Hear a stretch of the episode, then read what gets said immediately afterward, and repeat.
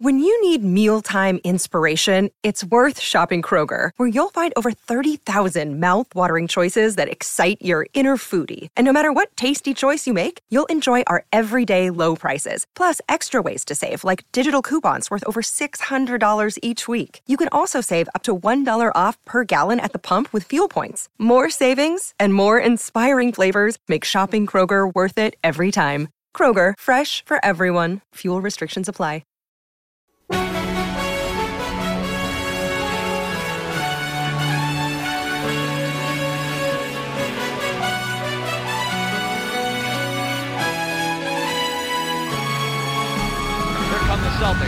Start when it's touched. Havlicek touches it.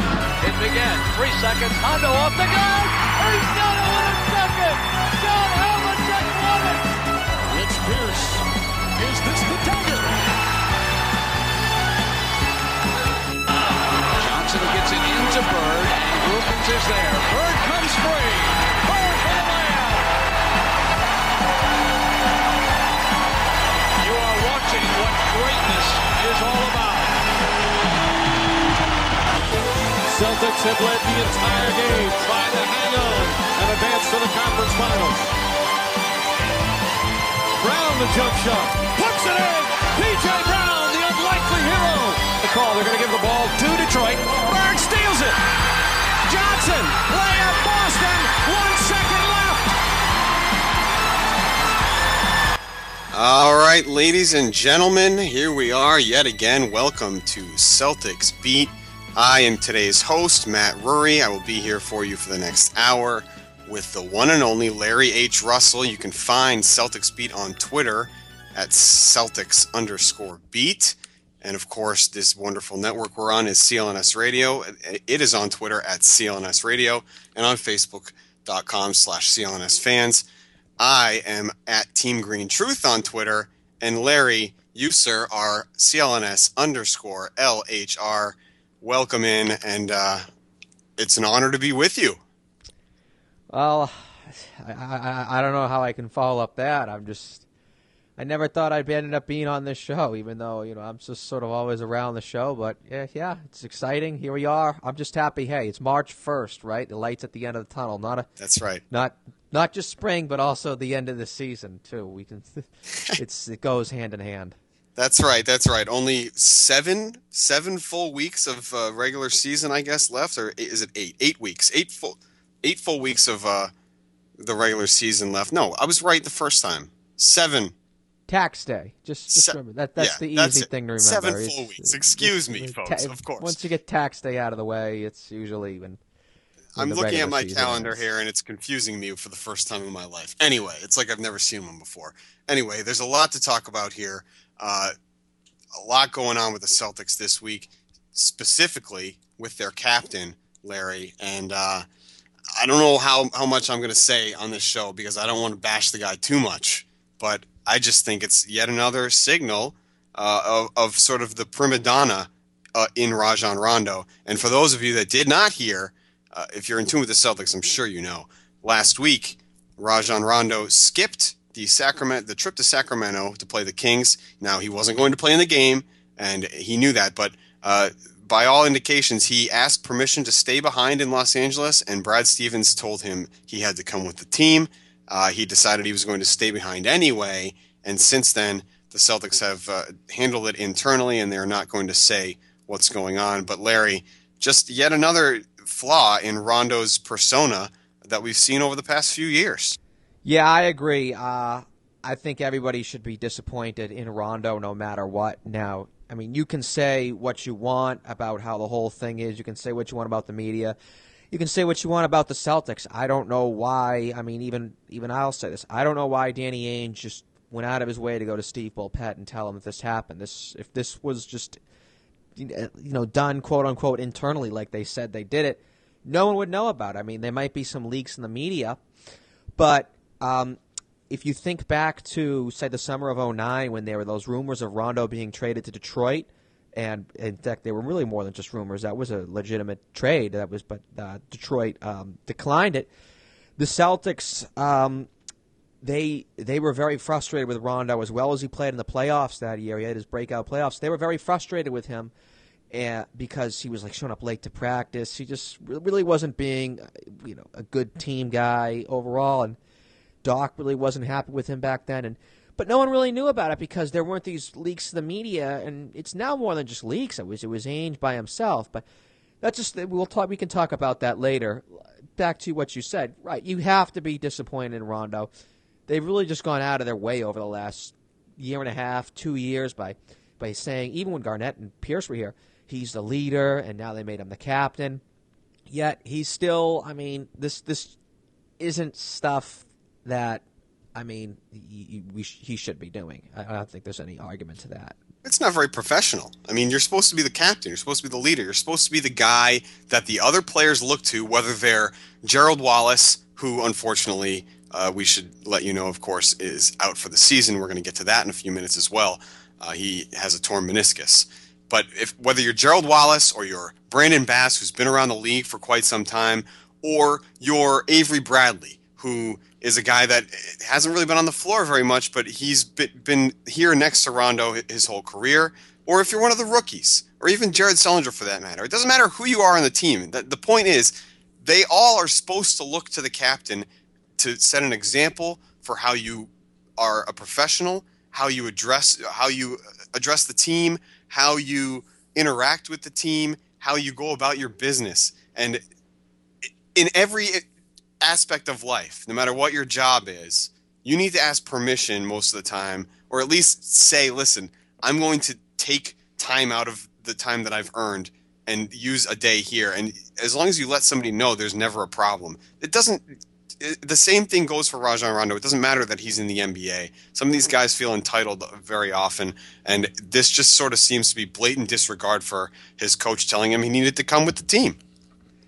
Uh I mean, we, all saw that segment. obviously, we you know Jared Weiss had it up on the YouTube channel. If you can just go to youtube.com/slash Radio if you want to you want to watch the video where where um, Brad Stevens said, "Yes, uh, we talked to." He didn't. He said we talked to uh, Rajon Rondo before and after. So when he says that, he said, I talked to him before. That basically means, no, you can't go. And after, obviously, he just said, "What What are you doing?" So Rondo, yeah, I mean, he he he, he probably asked from, from what I've made out with that of the uh, video. He probably asked Stevens if it was something he could do, and Stevens said no, and he did it anyways. So uh, I mean, so that makes me wonder: Do you think Brad Stevens questions the fact that he gave Rajon Rondo the captaincy so early? He didn't even step on the court, and he was already the captain.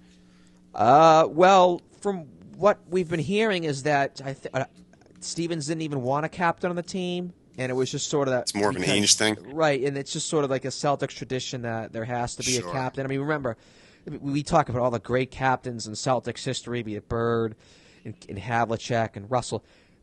You know, ever D. Brown, Dana Barros, even Dominique yeah. Wilkins, I believe, were captains. You're right. Yeah, that's a good point. So you know, it's just sort of another thing that they were trying to do. Just I wrote about this about a uh, last, I think October 2012.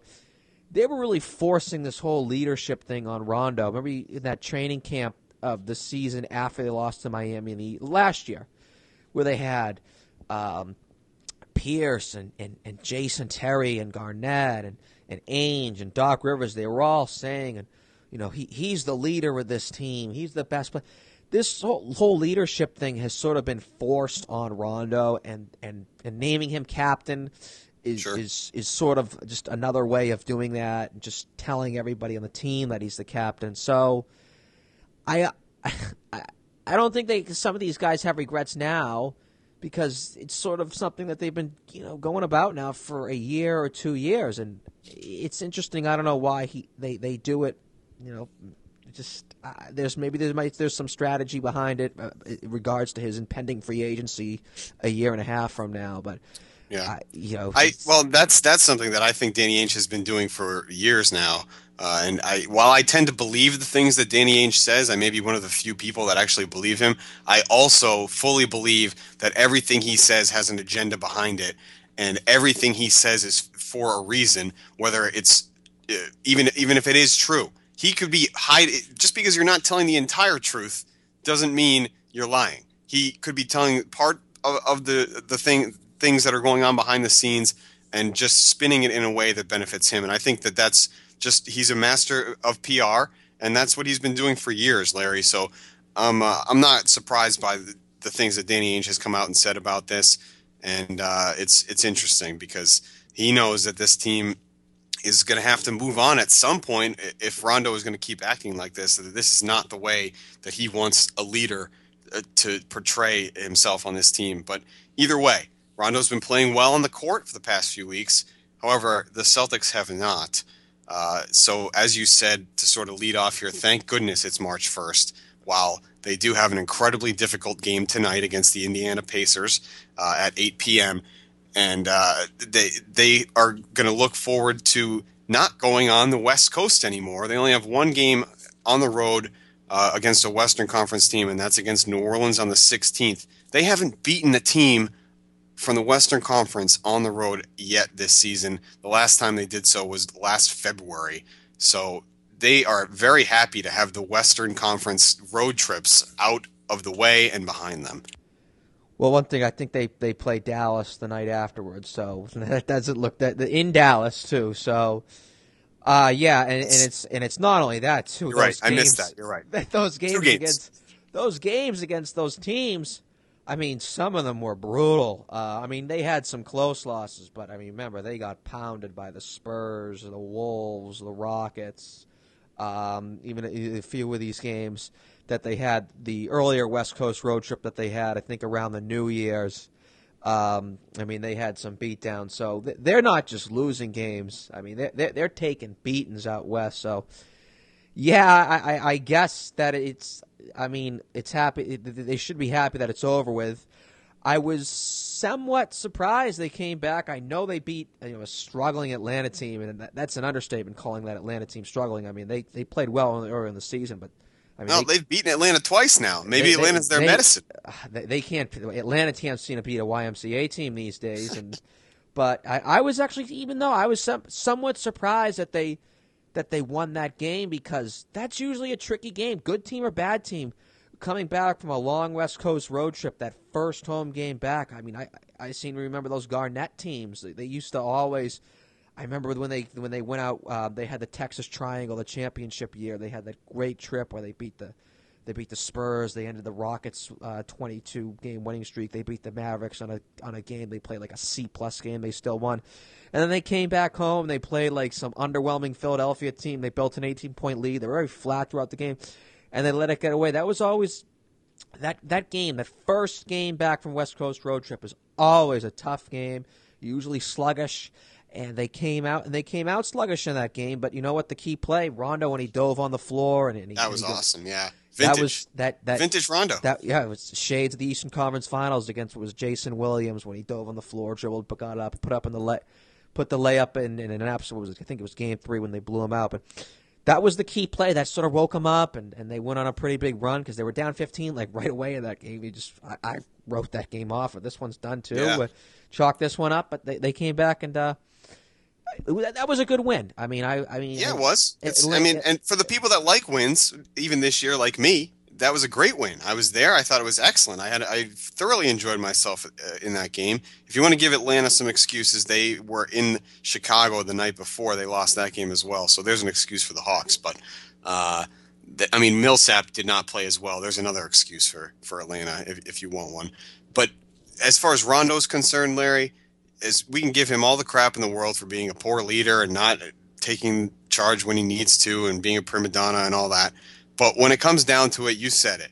That play turned the game, and more often than not, Rajon Rondo is going to at least attempt to make those plays in key situations, and he proved it the other night in a in a meaningless, literally meaningless regular season game uh, against the, the, the Atlanta Hawks. So uh, there, there you have it. You, you got to praise him for that. As much as you can criticize him for doing all the things that he does uh, off the court, you have to praise him for his work on the court because he's a very unique individual uh, and a, a, great basketball player in my eyes. So you take the good with the bad if you want. Um, you mentioned it earlier. Jared Weiss had that great interview with Brad Stevens. Uh, everybody should go check that out on YouTube.com slash CLNS radio. Jared does that after every home game Uh, so he will be doing that tonight as well after the Pacers game. So check that out a little bit later tonight. And uh, speaking of that Pacers game tonight, Larry, it's uh, it's not going to be easy. You have to imagine that it, it's going to be very difficult. And coming up in a few minutes, we we have an interview that Rich Conti uh, is is going to do with uh, Quinn Buckner of the Indiana Pacers color commentary. So that that's going to be very interesting, and and I'm looking forward to hearing that. Uh, but more importantly, let's talk about this game for for a few minutes because obviously the Pacers are the best team in the league. Going to be a tough one for the Celtics tonight. Well, hey, former Celtic Quinn Buckner, right? NBA World Champion of the That's 1984 right. team. That's right. It's going to be a good interview. Yeah, yeah. Uh, uh, I, I, I don't know. I think you can kind of unless. I think Indiana really struggled the other night. I think they played Milwaukee at home and they just sort of slept walk to that win. You know, maybe they come in here to Boston um, and, and, and maybe they do the same thing. I mean, yeah, you never know. These the good teams can always get tripped up on the road, uh, especially now that the Celtics have been back from this West Coast road trip. They've had a few days off. They've had practice. They've had rest. They're at home. I think it's a Saturday. I think it's eight o'clock tonight. So you know, Yes. Saturday night, that's you know that's a, that's a, that's a, a good time for a home team. Um, it's possible the Celtics could win the game, but yeah, right. I, you know, remember remember earlier in the season, they they fought hard against Indiana. They had that great first half, and then Indiana just sort of said, "Oh, let's let, let let's let's win this game now," and they just shut the Celtics down in the Celtics ha- in the second half, and then they just destroyed them out there in Indiana. So th- this. Uh, this this will be a, a, a tough test for uh, the struggling Celtics. Yeah, it's going to be a really tough game. Very difficult game. I'm actually kind of glad I'm not going to the game tonight because it's going to be one of those games that I think either the Celtics are going to get crushed or it's just going to be painfully slow uh, and not that necessarily fun to be there. So I'll probably watch a little bit on TV, but not going to be in attendance tonight. Uh, and you know who else will not be there tonight, likely? I mentioned it earlier Gerald Wallace. Um, and while we're sort of talking about the Pacers, I want to mention him because I think for the most part, uh, he's one of the only players on the Celtics that would even have a sniff, a hint at being able to guard Paul George. So, what do you think the Celtics are going to do tonight to try and stop Paul George? Because obviously Wallace will not be playing. Hey, throw Chris Johnson on the fire, right? I mean, I guess. we we hear that oh, this could be the Celtics three and D guy. This could be the Celtics next Bruce Bowen or or Adrian Griffin that they dug out of the D League and they can turn into a solid defender, hustle player. Hey, I don't know. I mean, Paul George is what one of the five best players in the game right now. I mean, LeBron, Durant, uh, Anthony Davis, Kevin Love, Chris Paul, Paul George. You sort of throw you know outside of LeBron and Durant, you kind of just throw those guys all up in the air, but. Oh, it's um, it's not just Paul George. I mean, it's the size that they have. What about Roy Hibbert? I mean, who do, who do they have for Roy Hibbert? Who who? True. How are they going to score I- on Roy? yeah, I was I was going to start at the top with Paul George and then uh, work my way down. Roy was next though. There's literally nobody on this Celtics team that can cover him, and he's not even going to look to score. I would assume. No, I mean, but he's just going to be he, he's just going to be just so dominant inside, especially on the boards, defensively. I'm not sure how. I mean, just it's a bad matchup, but the the Pacers' size and toughness and depth. I mean, that's everything that the Celtics don't have. The Celtics are not a big a tall, big team. They're not a tough team.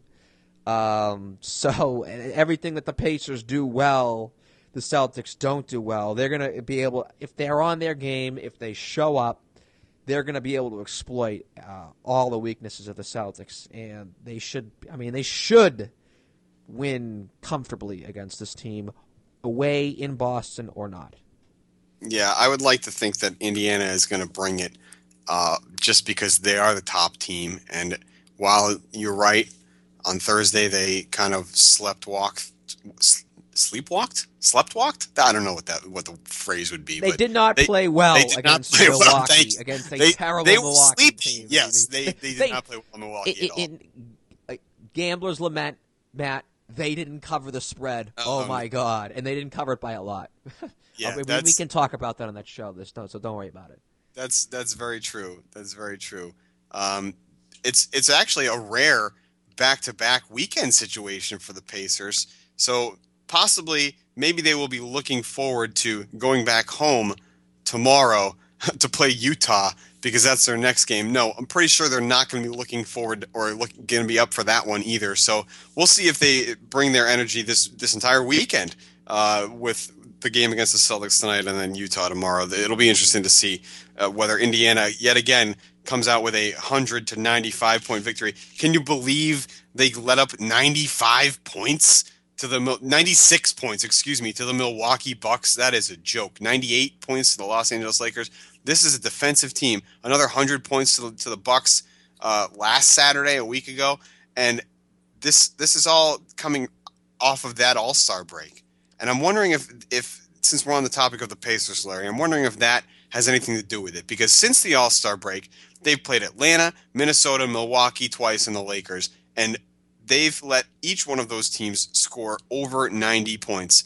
That is not their mo. I can't believe that Frank Vogel has uh, is very happy about that. So comment on that a little bit and end it off. Do you think the Celtics score 90 points tonight?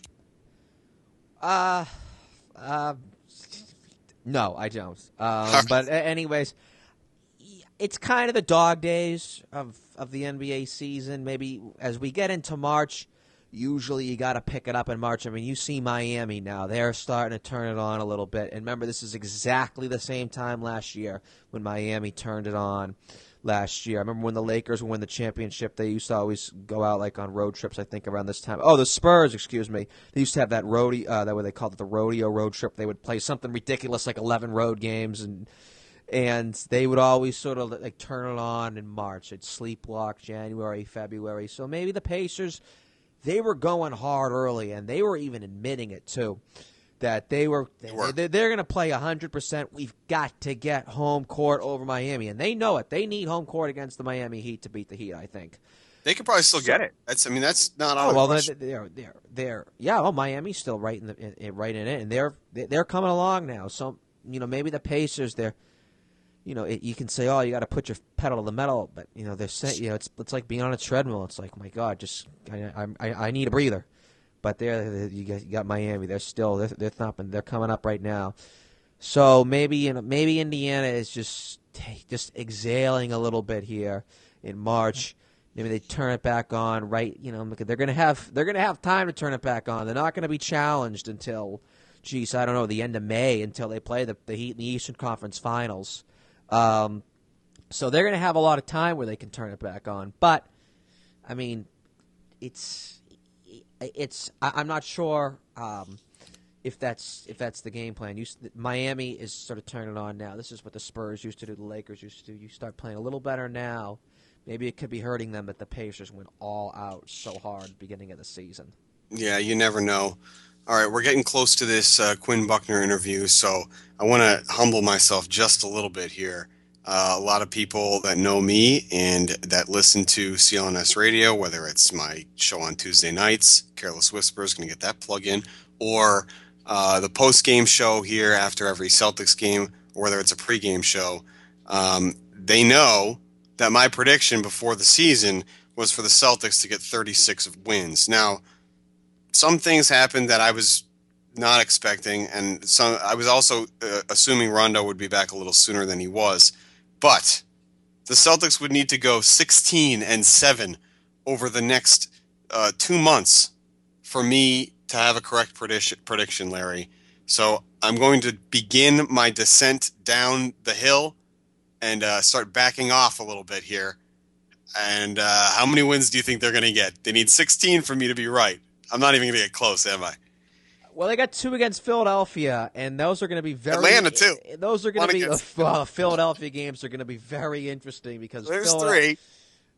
Philly seems to be, uh, you know, as was as uh, on, on, Friday, Bryan Colangelo at the at the Sloan Sports Conference actually came out and admitted that the that the Raptors uh, that he tried to have the Raptors tank, but in the way he assembled the roster, it seemed I don't want to make accusations, but with the way Philadelphia has, with the way that Sam Hinkie's been been making his moves, it seems that they're trying to lose games. So they have two against Philadelphia, I believe, in April.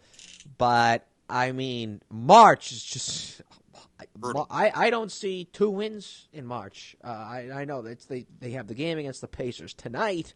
They got, I believe, Steph Curry coming in here. I think they have a they have a couple against the Nets. Detroit? They have How about one game against Toronto and Detroit? That, that that's feasible. And there's also, I believe, um, I believe, I think they have a game against a, a game or two against Cleveland the rest of the year, and they're they're they're it seems to be a team that Yep, I, sure. I so know April, they're April is going to be kind. Washington, Philly twice, uh, Detroit, Atlanta. Actually, Washington twice, Charlotte, Cleveland. That April should be kind to the Celtics, but March is going to be tough. Right, I just I, I have I two two and a half wins, man. I'll give you right now two and a half over under two and a half. Not the- looking the- good for, my all- 36 for win prediction. March. I'm saying all of March, two and a half wins. All right. Uh, sounds bad to me as a guy who would like to see some victories. I hope they're hard fought victories. Don't forget, everybody, that you can uh, get a great update in your email. It's the CLNS Radio e blast, and all you have to do to get that is uh, text CLNS fans to 22828. And every time we decide that we're going to put together one of these emails and send out information on the show, you're going to get that. Uh, after you give a, after you text that to us, you're just going to get a text back, and you're going to uh, send us your email, and we'll send you the e-blast. It'll have all the information that you need on CLNS, uh, whether it's the Garden Report or updates on shows or things like that. And it's uh, it's it's very easy, and of course it's free, just like everything else here on CLNS Radio. All right, we were just talking about the Pacers. Uh, so he- here we go. We're about to have a great interview, uh, Rich Conti uh, with Quinn Buckner, and here you have it. Our guest today on CLNS Radio Celtics Beat is former Celtic and current Indiana Pacers color commentator Quinn Buckner. Welcome, Quinn. Thanks for joining us. Thank you for having me. Great. Hey, the Pacers have been having a great season thus far. They're sitting atop the Eastern Conference standings, a couple of games ahead of the Miami Heat. Lance Stephenson, especially Paul George, both seem to have made a leap this season. Has that been the biggest factor in the team's success, or are we just seeing a natural progression as the team as a whole matures and finds their identity? Well, this team has, has been uh, put together very much like Red Auerbach, the late Red Auerbach used to put together the Celtics. As you know, Larry Bird runs our operation and, and is very much a proponent of the way Red did things. You put your core together, you had a young core with Roy Hibbert, you bring along Paul, you add uh, David West to it. You, you know, you see the development of the young people, and you give yourself a chance to, to, to go deep in the playoffs. And that's really what's occurred here. And it's been but from my perspective, you know, I- I've been a lifelong basketball guy, but from my, my humble perspective, watching Larry and this success has been terrific. I think it's the right way to do it. I think it's the way you can do it long term. And, and so, yeah, it's been put together um, that these guys can grow together, learn together, and now try to take advantage of all of that experience and, and, and uh, talent. Yeah, I think Celtics fans, uh, of course, appreciate that. And, you know, I know most fans are looking forward to a seemingly inevitable clash between the Pacers and the Heat in the Eastern Conference fi- uh, Finals. I probably don't have to tell you who Celtics fans will be rooting for, but what do you think the keys to that series uh, will be should it come to pass? Well, you know, I, we're way into the future on that one. I think I think the the thing with with Miami, you've got to be able to deal with their speed. I call it pace and space. Um, uh, Erik Spoelstra spent time with, believe it or not, Chip Kelly from the Philadelphia 76ers when he was at Oregon, trying to figure out how to take advantage of that. When you have somebody like LeBron James, you got to figure out offensively, and, and any good team, how to take away their space. And the Pacers are long, and hopefully they'll be able to do that. I think on the uh, when you have the ball, you have to be very sharp with it. You have to deliver it to the people uh, with crispness because uh, Miami does a terrific job in playing lanes, and you've got to be very smart and, and efficient in what you do offensively because their best offense is your mistake. What the, what makes them great is because they can create your mistakes. So you've got to be able to limit your mistakes and really force them to play a more of a patient, slow down game, which is something they can do, but they're not nearly as good as they are in the open court. Great. Uh, And based on what you've seen, which other team do you think potentially gives the Pacers the most trouble in a playoff matchup? Well, I don't think you want to under, over under, overlook anybody. Frankly, I think that that's a, a monumental mistake. I, I think that's where uh, I'm on the other side, uh, along with you. And media media gets caught in looking at it that way. I think the Pacers can only look at whomever's in front of them. Chicago's going to play well. Brooklyn is really starting to find their stride, and you never know who's playing well at that point in time because that's really what happens during the course of a season. People play well at different points in the time and time. So if you catch somebody who's supposedly in the, the eighth or seventh spot, wherever you end up, even sixth, and you're above them, and that other team below you is playing well, you get beaten. That's what the NBA is about, and that's what makes it such a challenge because you have to be prepared to play against everybody that plays. I know everybody's got Indiana, Miami mapped in, but I, I, there's nothing that's a given on either side. Yeah, I think Celtics fans appreciate that. You know, given the experience back in 2012 with their surprise run to the uh, Eastern Conference Finals. And hey, Danny Granger had been the focal point of the team a couple of years ago when they, you know, started down this path to being a championship contender. Of course, he was traded away at the trade deadline in exchange for Evan Turner. And I know there have been reports that Paul George, in particular, was upset about the deal. How big of a role did Granger play in the team development to this point, and what impact has his departure had so far? Okay, well, I, my view on, on Paul George is different than those reports you heard. Paul's reaction was simply he was disappointed about Danny. I don't think it was disappointed to get Evan Turner, and that's a different scenario. So let's mm-hmm. let's kind of modify that perspective. I think Paul wants to have somebody, anybody on the team that can help them win the championship. And and frankly, uh, I, I think at this point, as much as I admire Danny and what he's done for the organization, you may have a better chance right with looking for what the Pacers are trying to do with Evan. Uh, Danny Granger is got to you know can shoot the ball, but he really starts struggling shooting the ball. I think what you get with Evan Turner, you get a little bit more ball handling, which you're going to need. Uh, we talk about playing against that speed and that ability of Miami and those other teams. You need another ball handler on the floor. And I think Evan does that. He's not a three point shooter, which Danny is infinitely better at that and ever will be in terms of Evan. So you give up something, but you get something, and you got a better playmaker in that sense. So you get some things that are very positive. And I think if you look at it from from both the short term and the long term, Larry Bird, in his inevitable way, as I've known him over now 30 years, has covered his face because what you have is a guy that's five years younger than Danny Granger. You also have been able to really give yourself an insurance policy in case somebody says to Lance Stephenson, who's having uh, no question, a breakout season. No doubt about that for the young man, and we're all pleased by that personally for him, but professionally for him. If somebody offers him an unusually exorbitant contract for him that he can't turn down just because it makes sense for him, then you're now backed up with a guy that in Evan Turner. So uh, you cover a lot of bases with that, and, and I think you have to look at it in its totality. But back to Paul, Paul's nature is not to be mad at anybody for things like that because that's really not his personality. I think as much as anything, he's going to be pleased the fact that he's got somebody else to help. The ball handlers, George Hill, as we just talked about Lance Stephenson and having Evan Turner, that takes some ball handling away from what Paul has to do. Yeah, and speaking of Paul George, you know, un- unlike many uh, highly touted lottery picks, he had the good fortune to join a team in a franchise that had some stability and, frankly, a pretty high standard for competitiveness when he came in. You know, he played around 20 minutes per game his rookie season for a team that finished a little bit south of 500, so he wasn't thrown into the fire and expected to carry a team right out of the gate. How much do you think that helped him in his development? Oh, helps in any young person's development where you don't have to come in and carry the burden. Because I think it's an unreal, unrealistic uh, burden. And I think, and I heard Jerry West say this, and I thought it, and, and when Jerry says it, you know, and obviously it, it has real credence. Jerry said it all along. When you bring young people in, and you bring them in on teams, and you've got them in the, the first round up in the lottery, people think people think they're going to turn them around.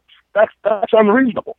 So to get any young man to give him a chance to mature and learn not only the business, learn himself learn learn all of those things that you become professional with. That's what Paul had, and Danny Granger helped him with that. Mm-hmm. I, I, and so I think that advantage is that he didn't have to get pressured into having to make shots early, but he got pressured not his rookie year. He got pressured last year when Danny was going to come back, and, and Paul was going to be maybe the third or fourth option. He ended up being the number one option. Mm-hmm. So I would say the fact that Danny helped carry the team prior to that kept Paul from having to jump in the front of it but it also helped Paul when he was better prepared to take the lead to take the lead, and now Paul is just taking that next step. Yeah, he's you know right up there, probably top three player in the game right now. So it you know it seems to have a really positive impact. And I'm with you. I'm a big proponent of, of the you know notion of giving players, you know, especially these young 18, 19, 20 year olds, a support system around there. I think too often we look at guys that, that come into the league and maybe don't pan out as expected and, you know, kind of point back at the GM and say, well, they, they made a bad choice there. And, you know, frankly, a lot of times it has a lot to do with the environment that the, the player's coming into. And of course, you were yourself a high draft pick going number seven overall in the 1976 draft. Can you compare your experience back then with the amount of attention the draft attracts and the heavy focus put on top prospects nowadays? No, it's not. It, it's it's universes, universes, not universe. Universes apart, and I mean that with an S because of the the increased scrutiny, uh, because of the multiple outlets, uh, particularly in sports, but all over the world, that look at, at people uh, in these positions. The amount of pressure that that gets applied because of the sum of money that you come in making, which also says about the expectations. And, and when you're really uh, have those kinds of pressure. It's a very, very different environment. I went to a team that was young, fortunately, but it was young and growing, so we were able to grow together. And there was no particular pressure placed on me, though I didn't care one way or the other about pressure. My sense of it was you strap up and you play. And, but I was a four-year senior who had, you know, I had had an experience, great experience. I'd been to a, one of the Olympics, and you know, I had two teams that go undefeated regular season, one go all the way to the end. So my experience was very different. So I had already experienced a great deal of quote pressure, so that wasn't something I was at all worried about. Great, and uh, thanks to NBA League Pass and NBA TV, fans in Boston get a chance to see your work calling Pacers games alongside Chris Denari. And I'm a big fan of the way you call the game. Many of the former players that are part of the national broadcast teams are extremely casual in their analysis and criticism of players, and their focus seems to be more on the entertainment factor. And I think you, on the other hand, seem to put a lot of emphasis on being informative and insightful in your analysis. Were there any broadcasters in particular that had a significant influence on your approach to calling a game? Um, not in that sense. I, I I come from a family of educators, and I'm the only non-educator in my my family by trade. And one of the things that I've I've tried to pride myself on is is what I call edutainment. Mm-hmm. And that's what that's what I do in television. I, I I have a good time because I'm literally having you know if somebody asks a small town kid from a, a very small town in Illinois, will you ever be doing some professional basketball team game as a living?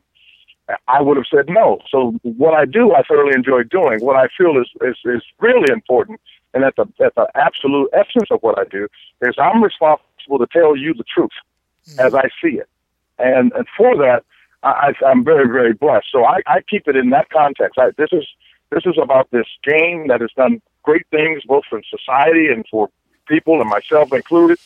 But at the end of the day, it's about the listeners and the watchers and the people looking at the game. They want the truth. So I try to share that and try to do it in a way that they can completely enjoy the game. Yeah, I think that really does come across.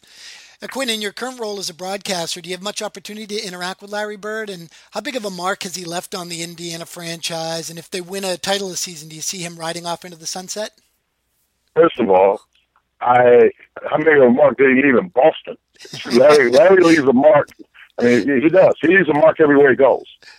I mean, he is, you know, I, what, what always interests me, I mean, I, I see Larry often, but I don't, and I, it's just that we see each other, but we've been 30 year friends, so I don't have to go down and sit with him every day and, and talk to him for he to know that I'm, I'm his friend and vice versa. What I do think, though, is, is he has done almost exactly what he did playing.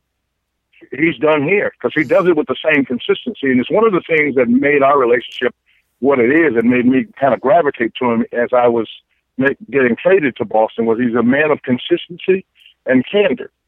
And what interests me about watching people around Larry is what they do is they mistake a a, a dialogue for intelligence, mm-hmm. and I and it's so completely opposite that it's a disarming, I think, factor that works strongly in Larry's favor for his success. Uh, he's done a terrific job we see each other when we kind of see each other. We don't we don't make a real effort to go see each other. When we do, we'll talk, we'll catch up on the old times. You know, being in Boston and playing and and our lives and our family since. So it's uh it's it's it's. A, I tell you again, I'm a small town kid from a little town in Illinois, but I'm living I'm living the dream. That's great. And you played alongside, of course, Bird as well as Kevin McHale and Danny Ainge. Does it surprise you that these guys have all had pretty prominent, prominent post playing days careers as coaches and executives in the league? Well, all of them are very smart, so that part doesn't, doesn't surprise me. What surprises me more than anything is the way Kevin used to be with coaches. That Kevin is coaching. Danny, Danny, on the other hand, is actually doing probably what I thought he could do. Because you knew Danny was smart, and Danny. What I always liked about Danny is Danny sees the world a little bit just slightly differently, which is, I think, the way you have to look at it because otherwise you're following everybody else's footsteps, so you don't get a chance to really accomplish a lot. So that's why, you know, the people see Danny take what they think are chances. They're not chances for Danny because he mm-hmm. thought it through for the most part. So the only one that surprises me is really Kevin and coaching and being in it, you know, at, as long as he's been in it. But I think Larry running the front office doesn't surprise me, and I say the same for for Danny Ainge. That's something that you could imagine Danny doing somewhat because Danny was trying to run the team when he was, you know, younger than most of the guys on the team. He's always tried to do that. Yeah, I think Celtics fans are kind of counting on a little bit of that risk taking as they're in a, a, rebuilding phase now. And okay, one one last question. Um, over the summer, there were reports that new Celtics coach Brad Stevens sent a letter to every former Celtics player emphasizing how you are all still part of the Celtics family and, and welcoming them to connect up with the organization at any time. Did did you get a letter, and, and what did you think about it, as well as about the hiring of Stevens in general? It was it was typical Brad, and I mean that in the, the most positive sense of the word. He's a class act, and I'll tell you what, Danny Danny pulled a coup here because their coach is a good. He's a great guy, and he's a really really good coach. And yes, he did send it, and it was very nice. And I'm sure most guys who have not had the opportunity, like myself, to go back and back to Boston because uh, we do I do games there. It was it was nice for that to happen. But those are the kind of things that that Brad does just because he's a he's a nice man. Great. Well, thanks for taking the time to join us today, Quinn. And I think I speak for many Celtics fans in saying that we hope to see your Pacers in the finals this June. And folks, you can catch you. Quinn's great work on Fox Sport Indiana and follow him on Twitter at Quinn Buckner. Thanks, Quinn. All right. Thanks a lot. Take care. All right. Thanks, Rich. And uh, here we are again on Celtics Beat here on CLNS Radio. And that, as you know, was Rich Conti interviewing Pacers color commentator uh, Quinn Buckner, of course, a former Celtics player as well. And uh, Larry, he mentioned some things about the, the Celtics in that interview. Rich had a lot of great questions. Uh, one of the ones that really stood out to me was how he responded uh, regarding some of the former Celtics players that are currently in the NBA with uh, with jobs. Kevin McHale, Danny Ainge being one of the guys he mentioned, of course, Larry Bird with Indiana. Um, from that question, what what stood out for you? Well, uh, I mean, McHale's coach. Uh, I mean, he he he coached, uh, I believe, out at the end of his career uh, or the end of his tenure in Minnesota, um, as sort of that thing was sort of unwinding for him in the mid 2000s. But, um, I mean, it's right. He's right. Quinn's right. Uh, Rich was uh, smart to bring that question up.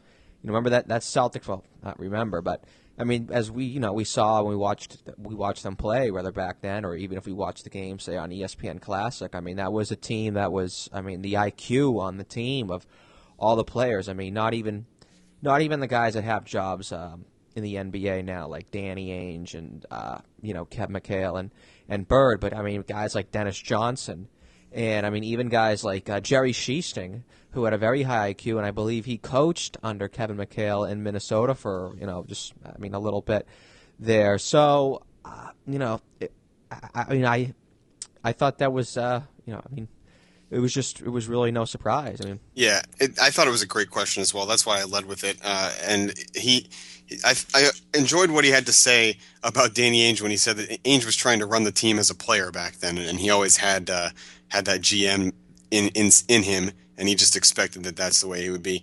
Uh, but yeah, overall, Quinn Buckner was a great interview there. Uh, Rich led the interview off regarding the trade of Danny Granger and sort of letting uh, Quinn clear the air for Paul George uh, because there were reports out there that Paul George was not happy with the Danny Granger trade. Um, and Quinn Buckner sort of made it clear there that it wasn't necessarily that he didn't want Evan Turner to come into the team, but of course it's tough to lose a guy like Danny Granger, who he revealed, Quinn Buckner revealed, uh, sort of was Paul George's mentor as he came up in the league, especially his rookie year.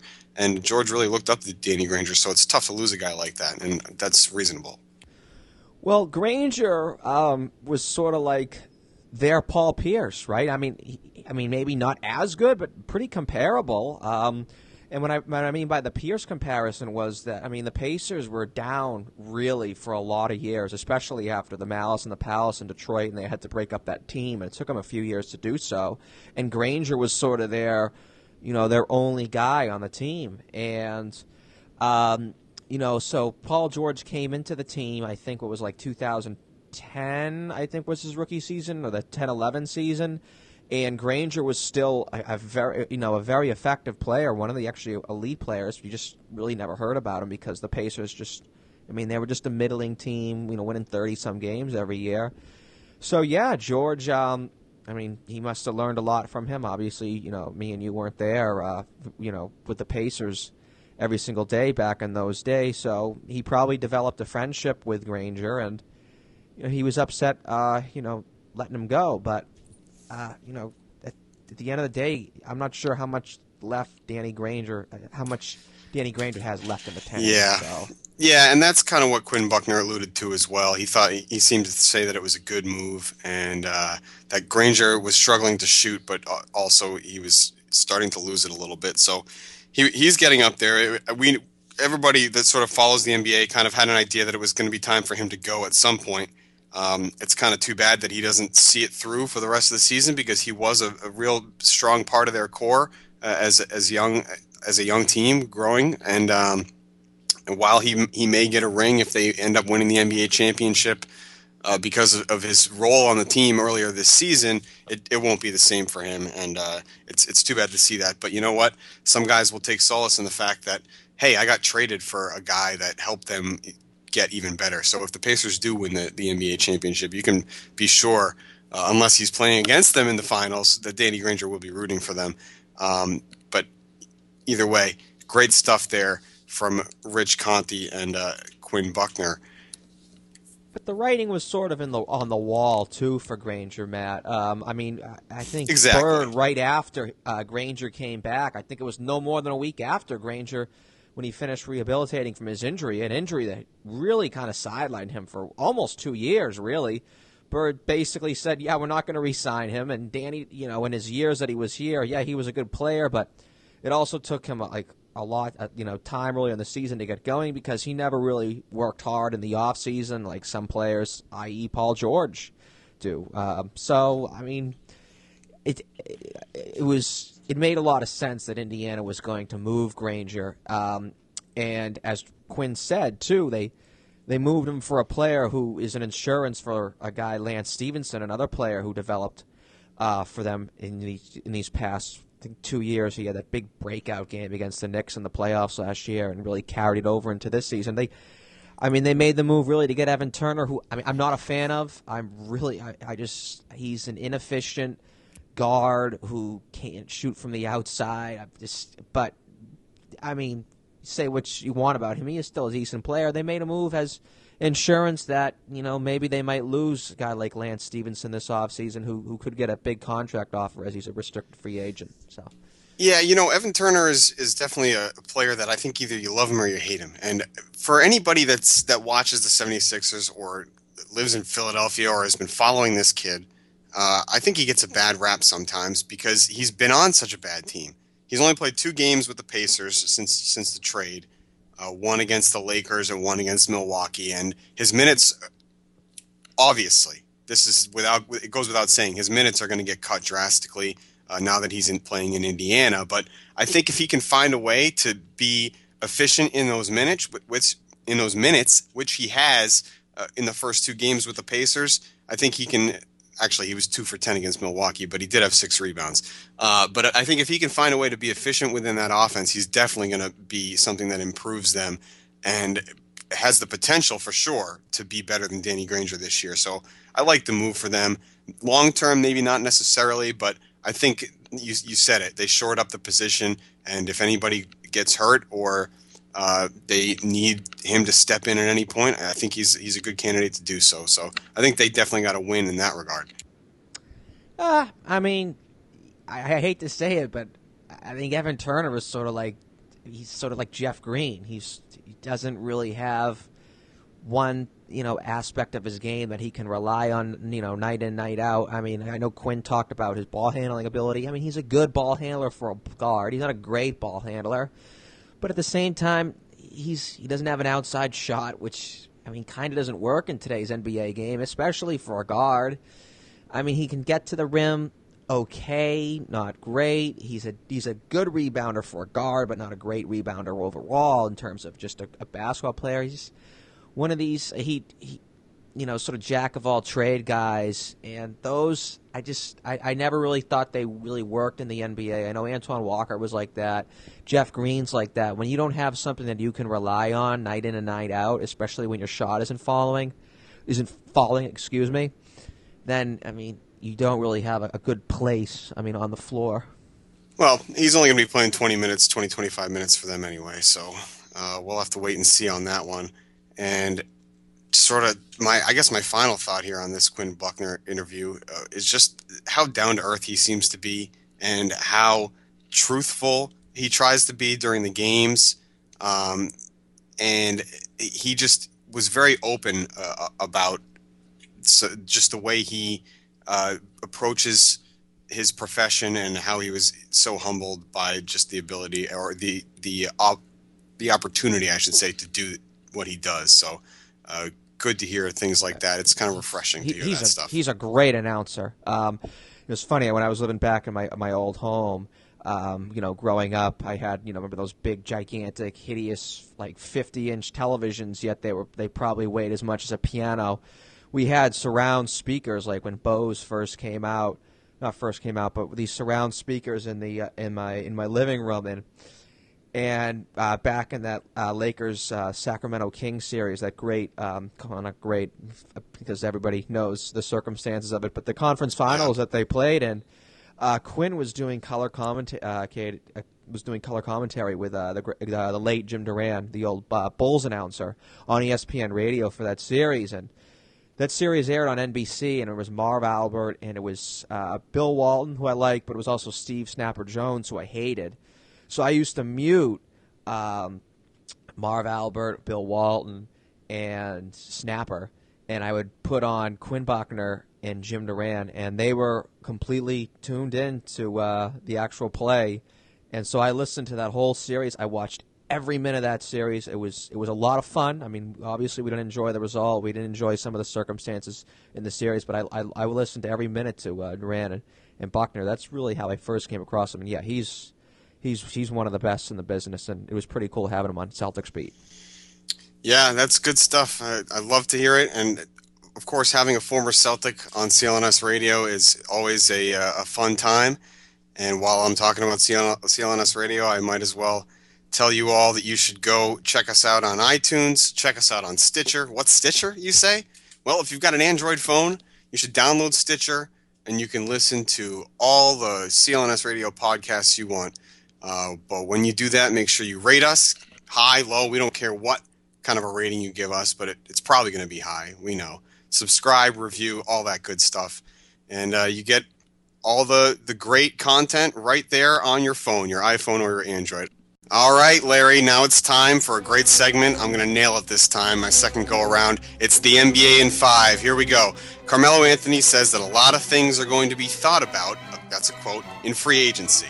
Yeah, it's interesting. Uh, over the summer, I was uh, talking to a little somebody in the know out in Los Angeles, and uh, as there was a lot of talk about how Carmelo's going to be leaving New York, or if the Knicks don't do well, he told me it's all nonsense that Carmelo's going to be staying in New York.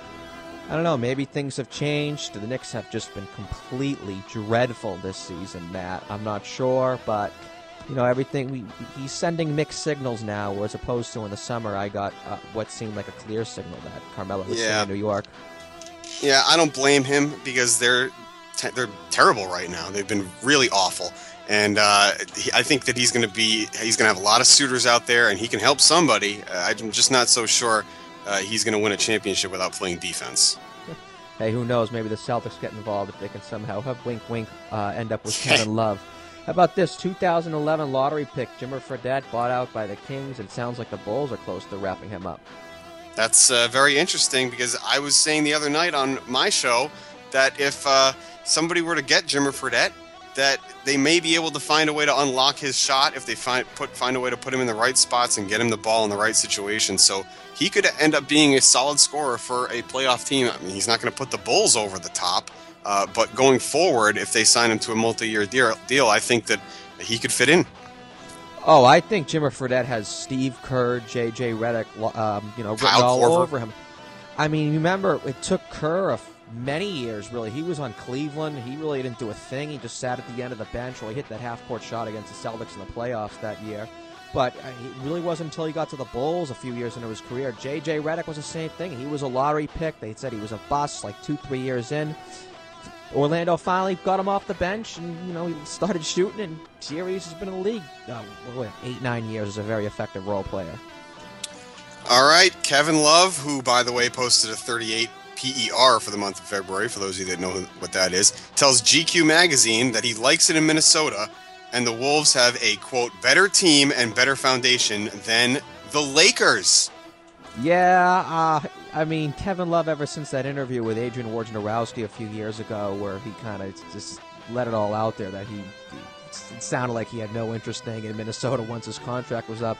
Now has sort of been saying all these nice things in magazine articles like GQ. Wink, that's pretty interesting. Uh, or wherever wherever he uh, wherever it is. Yet every single leak that there is out there that uh, Love's unhappy with Minnesota, which of course makes sense. I mean, he's in in fact he may be saying nice things about the organization. However, I believe, I think after a loss they had, I think it was in Phoenix, he started ripping some role players. I think it was Barea or someone. After you know, th- these guys just don't have what it takes, and they're not committed. So you know, well, he he can say nice things in magazines. Yet every single source that comes out there from pretty credible guys, like I think Ken Berger, Adrian Wojnarowski, they've all said that he has you know Los Angeles written all over him. So we'll see. What Yeah. happens. I, I believe it uh, that he likes it up in Minnesota. But you know what? If the Lakers make a couple moves in the next couple of years, he may find himself wanting to go to LA. And wouldn't that be something? I mean, UCLA guy, obviously. Uh, they would uh, they would love to see him in a Laker uniform out there. I would hate it though. Don't do it, Kevin. Stay in Minnesota. Yeah, Come to Boston, buddy. I don't think we'd see that. Yeah. So uh, Russell Westbrook, though, he's back for the Thunder, and now they're starting to, eh, you know, they were they were playing really well with with just Durant flying solo. But you know, Westbrook back. What do you see there? Um, it's always been interesting to me because I've always thought that what Russell Westbrook is not your t- traditional point guard, and he shoots too much, and he takes the ball out of Kevin Durant's hands too often. I'm not so sure that he makes them a better team, uh, but obviously he's an excellent superstar in the league, and when you have a guy like that, you've got to put him on the floor. So they need to figure it out with him there, and, but it might hurt him. Yeah, I, I, I early in his career, I thought he had Stephon Marbury written all over him, but I mean, he's still been he's still been pretty good, and you can't rely on, as we've seen. Maybe there's been a few title teams, like I think the Mavericks in 2011 and Walton back in '77. As good as Durant is, or as good as whomever is, you really can't win without that second star. So whether it's Westbrook or someone else down the road, they need someone just to take the load off Kevin Durant. He can't do it every night. That's right. All right, I think this is the last one here. Caron Butler has been bought out. He will be signing with Oklahoma City to stick with them. Does he have anything left in the tank, Larry? No, he doesn't have anything left in the tank. He got hurt for Dallas that year, in the in uh, the year they won the championship, and he's just been bouncing around the league since. He's played a few good games for Milwaukee. I'm not so sure that he has nothing left in the tank, but I don't see him cracking the lineup too much in Oklahoma City, especially in the playoffs. So there you have it, folks. That's it for NBA in five. All right, folks, that's going to do it for this week's edition of Celtics Beat. The music for Celtics Beat, as always, was provided by Carlos Andres Mesa, Astra Vex, and Steph Legrado. Be sure to follow us on social media. The Twitter handle is Celtics underscore beat.